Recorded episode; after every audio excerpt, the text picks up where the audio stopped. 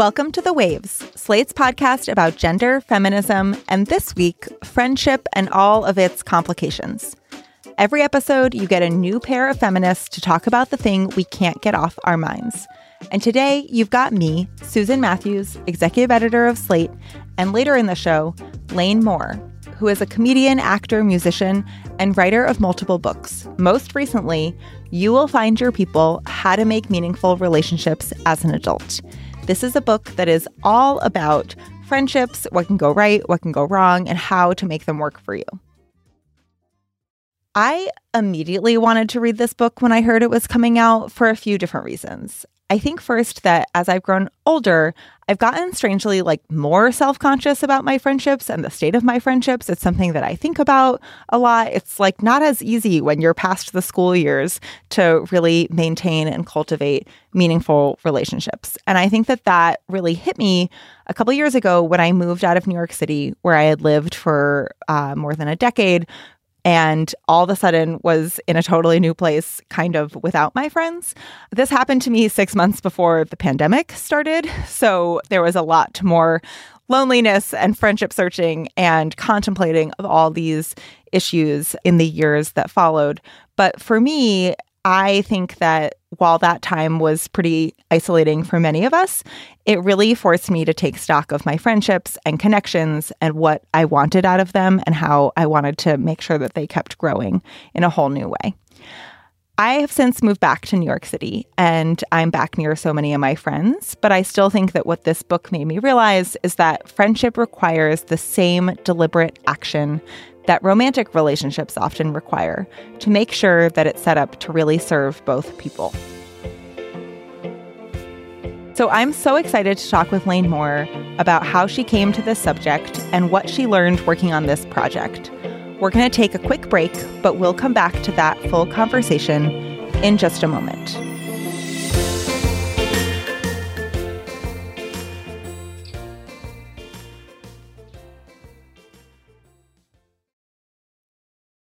This episode is brought to you by Visit Williamsburg. In Williamsburg, Virginia, there's never too much of a good thing. Whether you're a foodie, a golfer, a history buff, a shopaholic, an outdoor enthusiast, or a thrill seeker, you'll find what you came for here and more. So ask yourself, what is it you want? Discover Williamsburg and plan your trip at visitwilliamsburg.com. Lane, welcome to the Waves. Hi, thank you so much for having me. Thank you for being here. I loved this book. It was a book that, as soon as I saw the title, I knew I needed to read. How did you come to this book? Where did the idea come from? And how did it come to be? You know, I, I feel like I can't talk about the second book without talking about the first book because they're so connected. So, my first book was called How to Be Alone If You Want to, and Even If You Don't. And it's so funny now that this book is out and I'm talking about it that I'm realizing how much the books really are bookends because this one is you will find your people how to, how to make meaningful friendships as an adult. So my background is is of course as a comedian and writing about relationships and all these things, but underneath that in my work, I really wanted to write about I raised myself. I grew up very much alone, moved through the world on my own for for my whole life and um, I didn't really see that reflected. I didn't see anybody really talking about that. And so I felt like it was just me who was, you know, doing that work. And even if somebody didn't come from that kind of extreme, just that feeling of not having the perfect family, not having the perfect friends, not having the perfect partner yet.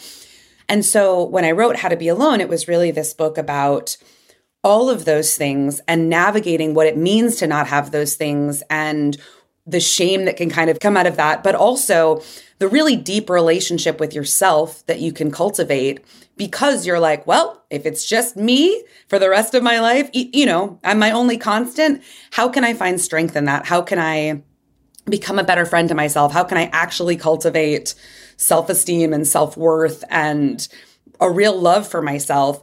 And then, of course, once you do all that work, once I did all that work on myself, you're going to want to find your people. You're going to want to say, you know what? I've been hurt a lot. Maybe I'm a little bit terrified of people. Maybe I don't know how to do this, but I want to have better friendships. I want to make some new friends. I want to get to meet people as I am as a full grown adult, not meeting friends the way that I would have as a teenager or even in college, but meeting them now. And as I started doing that, I was like, wow, this is its own level of challenging. And we don't talk about that enough. There's this idea that everybody met all of their friends when they were 16 or 20 years old or something, and then you're just solved the rest of your life. And that is not my experience. And I really wanted to write a book about what it's like when you get into adulthood and you leave high school and college and you're like, wow, I really don't have the friends that I thought I would have by now, the friends I dreamed of having right now, and write a book about how do you get that? How do you process that? How do we look at people who don't have that yet? I thought that one of the things that really struck me about the book, and it's it's right there in the subhead, how to make meaningful friendships as an adult, is that like I do think that we talk a lot about friendship in childhood and like our concept of of friendship is in many ways very stuck in childhood. It's like your school friends and then you have your college friends. It feels like such a built-in like by the phases of your life. You're supposed to just like pick up these people and then keep them with you. What do you think makes adult friendships particularly tricky? One of the things that I think is so hard is so few of us have time. You know, one of the things that I really wanted to talk about in the book is how much in our in our many of our parents generation and grandparents generation, they had so much more time. They actually were working that alleged 40 hour work week. You know, they they really were working 9 to 5. Many of us are working like 70, 80 hours. We're working multiple jobs to get by and you know, not everybody is able to have this sort of like leisure time and I know I feel that pressure. I know so many of my friends feel that pressure where we want to see each other all the time like they do on Sex and the City. We wish we could all live together like on Living Single. We wish we all lived together next door, you know? Like but that's just, I feel like increasingly harder and harder. And so then you do this thing, I know I do with my friends, where I'm like, oh my God, hope to see you in the next few months. Hope you're doing okay. And then you're like, this is trash. Even the people you do connect with, how do you find the time? And then you have all these other things of, you know, maybe someone's going through mental health challenges. Maybe they're really burnt out. Maybe people don't have the energy or the ability to show up for each other as much as we want. That level of like burnout, especially after the last couple years, that like can make it really challenging to show up for each other. Making a meaningful friendship as an adult means making a friendship from the place of like where you found yourself once you've like done that work on yourself.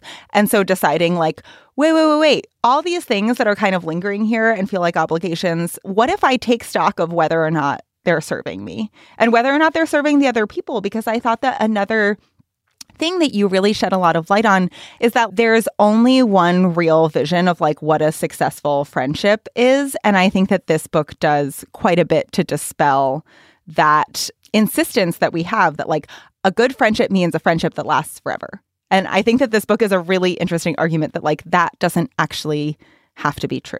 I felt that pressure of like, oh, I am supposed to keep this friendship as long as I can. And if I don't keep it for the rest of my life, I failed. I'm bad at friendships. I failed this friendship. I let this friendship down. But I was noticing, I was like, you know, a lot of these people met me when I was in a different place in my life. I wasn't as healed. So maybe I was putting up with more crappy behavior. I was like, more interested in somebody who was like super negative and kind of gossipy or something, or was tolerating that for some reason. And now I don't want to be with somebody who's kind of mean and speaks poorly of a lot of people they they claim to love, like things like that. And but what do I do? Because friendship is this idea that you got to just stick it out and it's fine and it's whatever and it's just know someone the longest. That's all. And in my head, I was like, well, does that make me bad if like this friendship really feels bad to me? I don't feel like this is meant to be a forever friendship and I want to let it go. But can you even do that? There's this pressure to make it look like we've never had a problem. We've always been friends. It's still really good. It's still as deep as it was. And I don't think that's true. And, and reframing that not as a failure, but just being a little more honest so we're not all kind of lying to ourselves and lying to each other. One of the reasons why I was so attracted to this book is because, so I'm 33. I've had at least a, a decade of like kind of the post college friendship situation where I feel like I've definitely had a few where I've gone through different levels of like friend breakups. And this is a section in the book too, is that you talk about like, wait, wait, wait, wait. Is this friendship actually the right size? And I think that when you don't consciously make adjustments to your relationships and what you're putting into it. You set yourself up for a situation in which you really overdo it and then it like ends in catastrophe.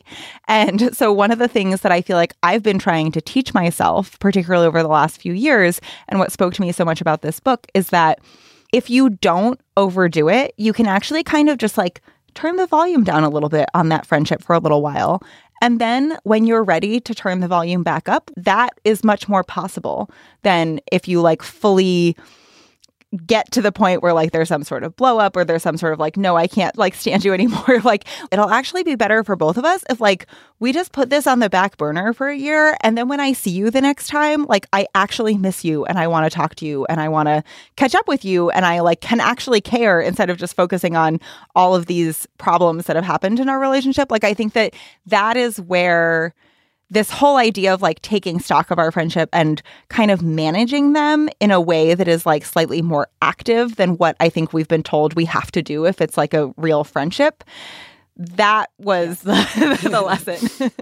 yes, because it's this idea that like we don't have to, you know, I, I talk about this in the book that we with romantic relationships, we're like, it takes work. It takes work. You got to work at it. But with friendships, we're like, it's just so easy. We've just never had to work on it ever. And you shouldn't have to work on it. If, and it's like, no, every relationship that we're going to have takes work. Because also, what is that saying? That friendships are supposed to be very surface level. And that is, you know, that's the message that, that I know that I got where it was like, oh, friendships are supposed to just, they're not even that big of a deal. Oh, the biggest deal is, is your romantic partner, you know, particularly for women, it's your husband, it's your husband, your girlfriends, just a gab. Like we're still kind of are doing these like 1950s extremely white versions of like what friendship should be and it's not serving any of us. We need deep community. We need to be able to speak about our pain, our our our traumas, our problems like we've we've come along in that way, but that that's still very like buttoned up, horrible, like Mad Men friendship of just like, how are you today? Like, I've never wanted that type of friendship. It's horrible. There are a lot of references to TV friendships and to these different. I think that in pop culture, like, there is a really, really strong, like, gendered divide between like guy friendships are just so often like hanging out with the bros, like, totally chill. And like girl friendships are so frequently there's a range of portrayals, obviously, but then there's this like cattiness drama of all of these girl friendships. So I just wanted to ask about how much in like researching and thinking about this book were you thinking about the difference between male friendships and female friendships? I know that all different sorts of, of friendships can exist within this, but at the same time, what I really wanted to focus on in this book was how each gender is socialized to approach friendships. Because it's never going to be like oh men's friendships are like this. Of course it's not. The depictions of female friendships that i saw in movies and tv and it really was either that like you talk to them every single day all the time they run over with ice cream every single day. I've never had that. It sounds great. I want it. Um i don't know if it exists. And then also the friendships where you're just kind of like polite and I guess you like go out for drinks and you like kind of hate each other and it's like fine and it's so funny because even if you're as mindful as I am and so many of us are of the ways that we're socialized, the ways that we're conditioned, but you internalize it so deeply that sometimes no matter how much work you've done to kind of deconstruct it, you realize like I look back and I'm like, "Oh wow, I really was friends with this person who was mean to me a lot." And I just told myself, well, sometimes female friends are mean to you. And I look back at that and I'm like, God, as smart as I was, as aware as I was of how toxic that is, how how much that wasn't what I wanted, some part of you still does have that feedback buried in your body and you're not telling yourself like they're mean to me but it's fine. Like you're not having that conversation, but you are like letting it go by.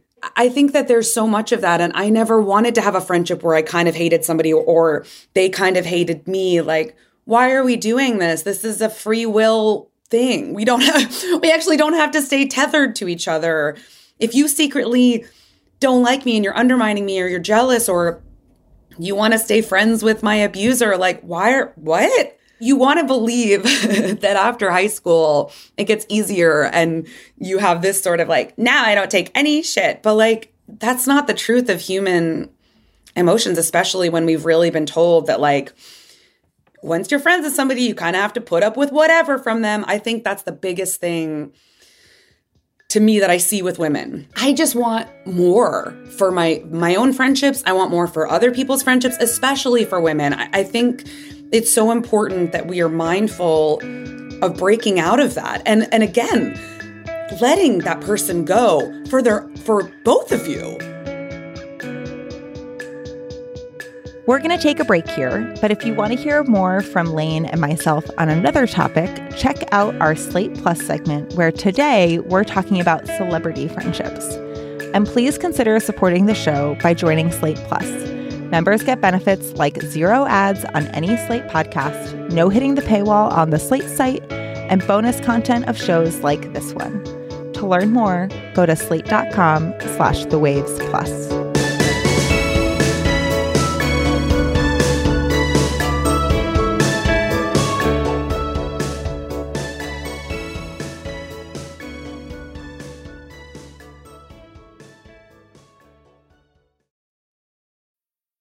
Need mealtime inspiration, it's worth shopping Kroger, where you'll find over 30,000 mouthwatering choices that excite your inner foodie. And no matter what tasty choice you make, you'll enjoy our everyday low prices, plus extra ways to save, like digital coupons worth over $600 each week. You can also save up to $1 off per gallon at the pump with fuel points. More savings and more inspiring flavors make shopping Kroger worth it every time. Kroger, fresh for everyone. Fuel restrictions apply. Another day is here, and you're ready for it. What to wear? Check. Breakfast, lunch, and dinner? Check. Planning for what's next and how to save for it? That's where Bank of America can help. For your financial to-dos, Bank of America has experts ready to help get you closer to your goals. Get started at one of our local financial centers or 24-7 in our mobile banking app. Find a location near you at bankofamerica.com slash talk to us. What would you like the power to do? Mobile banking requires downloading the app and is only available for select devices. Message and data rates may apply. Bank of America and a member FDIC. Without the ones like you, who work tirelessly to keep things running, everything would suddenly stop. Hospitals, factories, schools, and power plants, they all depend on you. No matter the weather, emergency, or time of day, you're the ones who get it done. At Grainger, we're here for you with professional grade industrial supplies. Count on real time product availability and fast delivery. Call clickgrainger.com or just stop by. Grainger for the ones who get it done. Welcome back to the waves. I really loved, and it was like in the first pages of the book, the kind of like list of like examples of like, here are ways to make friends. Here are different things that you can try to do. And I felt like I did that a lot. And sometimes it worked and sometimes it did not work. So I wanted to ask you a little bit about your experiences of like trying to make friends. And now, in particular, I'm sure that as this book comes out, everybody's going to be like, how do I do this? And I just wanted to ask you, what were your biggest struggles with making friends as an adult? How do you kind of keep on getting back on the horse? I think one of the things that I really struggled with in terms of making friends was wanting it to look the way I thought it was supposed to look, wanting it to unfold the way I thought it was supposed to unfold. You know, it's one of those things that when you're a kid and you meet someone and you're like, oh, we have so much in common, we're going to be friends. And then usually you just were.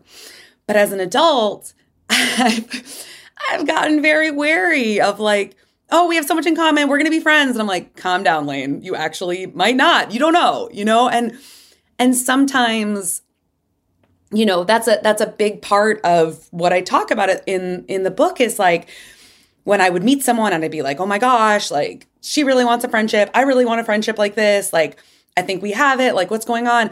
And then they're busy, or they're not texting you as much as you're texting them, or you're the only one asking them to hang out. And none of these could mean, you know, th- this could mean they're not, interest- not interested, or it could mean they are interested and they're just busy. Like, you don't know. They're not necessarily bad signs, but just sometimes the disappointment and the feelings of rejection that I would feel were not necessarily because I was being rejected. It's just because I really craved that we met in this really cute way and then we wanted to become friends and so we did like but i that's just not often what happens when I first moved to Charlottesville, my partner got me tickets to go see the Mountain Goats alone. And I was like, oh my God, perfect. I love the Mountain Goats. Like, I'm just going to go to this concert and it's in this small town. Like, it's not New York City. Like, I'm just going to stand there and like somebody will come up to me and like we will strike up a conversation and like this will be my first friend in this town. And I didn't speak to anyone at that show.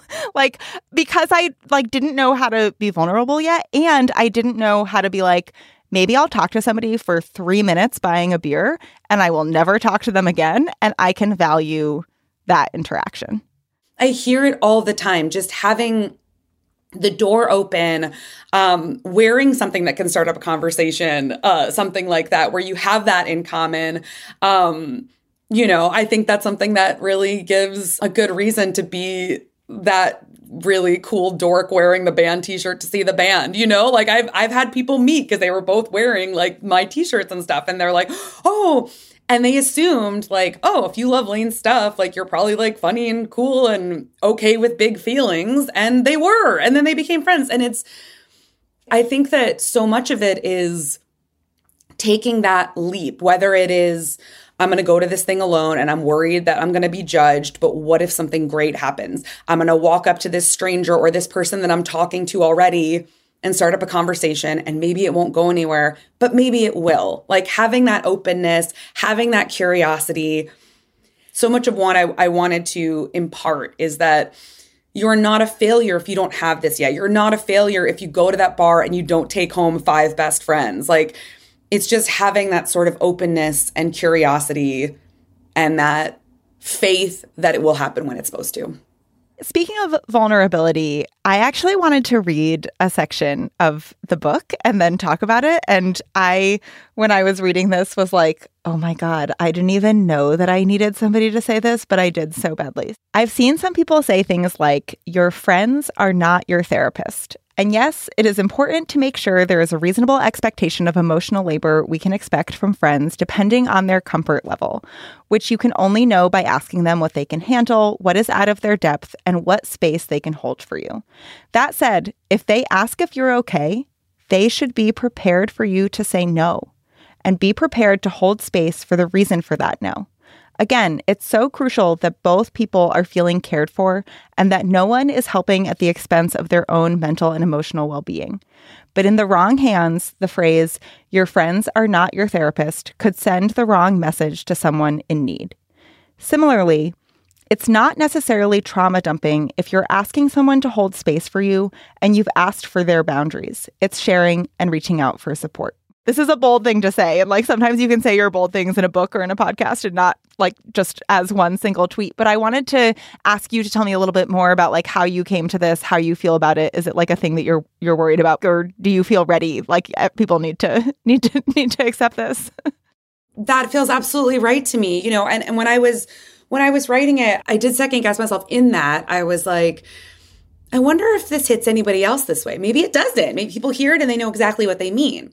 So I love hearing from people who are like, no, I always hated hearing that too. And the reason why it's so harmful is look, if we lived in a society that freely encouraged us to open up about our our mental health challenges our trauma our the things that are deepest to us our deepest pain if we encouraged actual community and actual having a network of people we don't encourage that at all so I just don't like seeing any rhetoric that is going to further push someone away from reaching out for help. And then in this same chapter, I also talk about how many mental health crises that we have, how many people we lose to to suicide and then we're like they should have reached out. I don't really think that's fair. I really don't. I think that we need to be more proactive and I also think that Maybe they should have reached out. Fine. If they should have reached out, then we need to actively cultivate a place where people feel safe enough to reach out. So I just don't like seeing anything that someone might see in a time of need and a time of isolation and a time of crisis. And they're going, Well, your friends aren't a therapist, and I don't have a therapist because I can't find one, I can't afford one, whatever. But that's not a place to tell my friends, I'm just going to struggle alone and watch it get worse. there are like so many layers of this, both in terms of like, I think it's so correct that like kind of pathologizing someone feeling lonely or whatever they're feeling into being like, oh, you need to bring this to a medical professional, I think is like really not a healthy way to build community overall. I think that it's true that like like I've helped friends like find a therapist like psychology today love love love psychology psychologytoday.com it's the only place that I've ever successfully helped someone find a therapist but like that doesn't mean that like okay now that person's solved and they can go over in that corner and like deal with their problems but that's how we treat them that's how we like and and honestly a lot of with a lot of people you're lucky if they even help you do that you know and and the message that I got for so much of my life and then was that like you can't talk about that stuff. And so then you can face the very real fear, which is you maybe you're too damaged or something to have friends. And I felt that for so long. I was like, oh, I guess I'm just like, I guess nobody else has problems. Nobody else has pain. Everybody else is just totally comfortable with this situation we have where it's like everything is at arm's length. And, you know, especially as a as a comedian, I, I, realized at a young age that it was like, oh, people only wanted to talk to me when I was funny. People only wanted to talk to me when I was making them laugh, when it benefited them. But if I ever came in, I mean, I realized this as a child. If I ever came in and was like, some rough stuff is going on, they were like, mm, and we don't we don't we don't want to talk about it and i was like wow that does not feel like friendship and i wish i could go back to child me and be like hey you're right that's not friendship it's really not I just wanted to talk about with that idea of communication, the thing that I found so practically useful in this book is it's like actual dissection of boundaries. If we're talking about therapy speak, I think that boundaries are like a real therapy speak term where like everyone's supposed to know what they mean somehow and know how to execute them. And it's kind of like, oh, yeah, all that you need there is some boundaries. it's kind of like, wait, what, how, how do I do that? Like, I know that I need a boundary, but I don't know what the boundary is. And I thought that one of the, like, in terms of this book being very like, here is, I'm meeting you with advice that is on the ground, I felt like the place that I really needed to hear some of this was like, what you have to decide is how to create a boundary and then just actually be okay with living in that boundary. And I think that that's the thing where, with friendships in particular, like you talk about the like whole catty girl idea of like the woman who seems to hate all of the rest of her friends. And like, I feel like this is something that I've learned occasionally in my working professional life that like nothing uh, bonds a group of people together more than like bitching about work or like, you know, being kind of like catty in that kind of way of like this shared experience that is bad or negative. So I think that to me, the thing that I find the hardest is to like decide, oh, okay, I need a boundary. Here's what the boundary is. And like now I'm just going to be okay with this and I'm not going to let it bother me. And so I guess I wanted to ask you a little bit if you also share that feeling of like, okay, boundaries are talked about all the time as the solution, but what is a boundary and like what you feel like you've learned about boundaries in friendship since doing some of this work?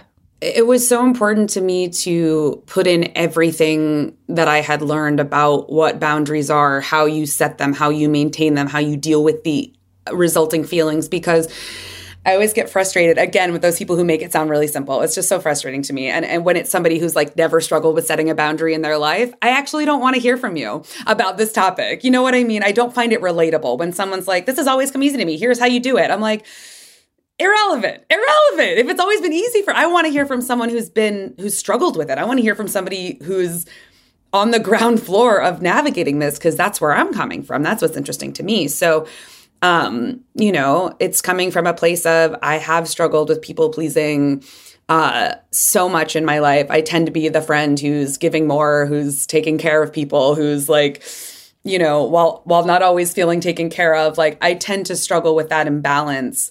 Um, because I think people who don't struggle with that imbalance, I don't think they struggle with friendships in the same way. And and I talk about that in the book as well, where it's like people who have an easy time setting boundaries and can, you know, cut people off, no problem, sometimes to a fault, often to a fault. They're not really going to struggle with that. I think it's those of us who you know again to bring it back to a to a gendered thing because i know that it, it heavily is where we're taught to just like be nice, nice, nice and empathize with like, oh, they're really treating me like crap, but maybe it's because of this. Like my brain, that's where my brain goes. And It has been a lifetime of work to try to remind myself that, like, hey, if I am in a friendship where I'm constantly getting hurt and my boundaries are being violated and all these things, but I'm like making sure they're okay. Like, how about me? Why am I not making, like, if they're not making sure I'm okay, then I have to make sure I'm okay. What I love about boundaries is that it allows you to take some of your power back. Well, Lane Moore, thank you so much for being here today. Yeah, thank you. That's our show this week. The Waves is produced by Cheyna Roth.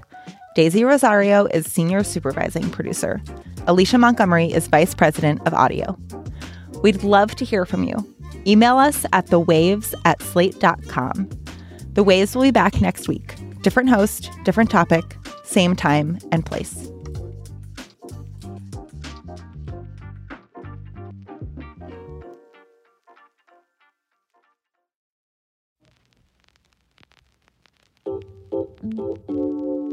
Thank you so much for being a Slate Plus member. And since you're a member, you get this weekly segment. Today, Lane and I are going to talk about celebrity friendships. One of the references that you deploy a lot in the book that I think is a really shared common language, and I think in particular is a shared common language for friendship, is TV friendship relationships. So, first, I just wanted to acknowledge that to some extent, I think TV friendships are like the predecessor of celebrity friendships. Like like TV friendships feel almost totally analogous. And in fact there are a couple of examples here that I kind of want to talk about which are both TV friendships and behind the scenes friendships. Like I think the canonical example is Sex in the City. It felt really sad not to have a man in my life who cares about me. No special guy to wish me happy birthday No goddamn soulmates. And I don't even know if I believe in soulmates.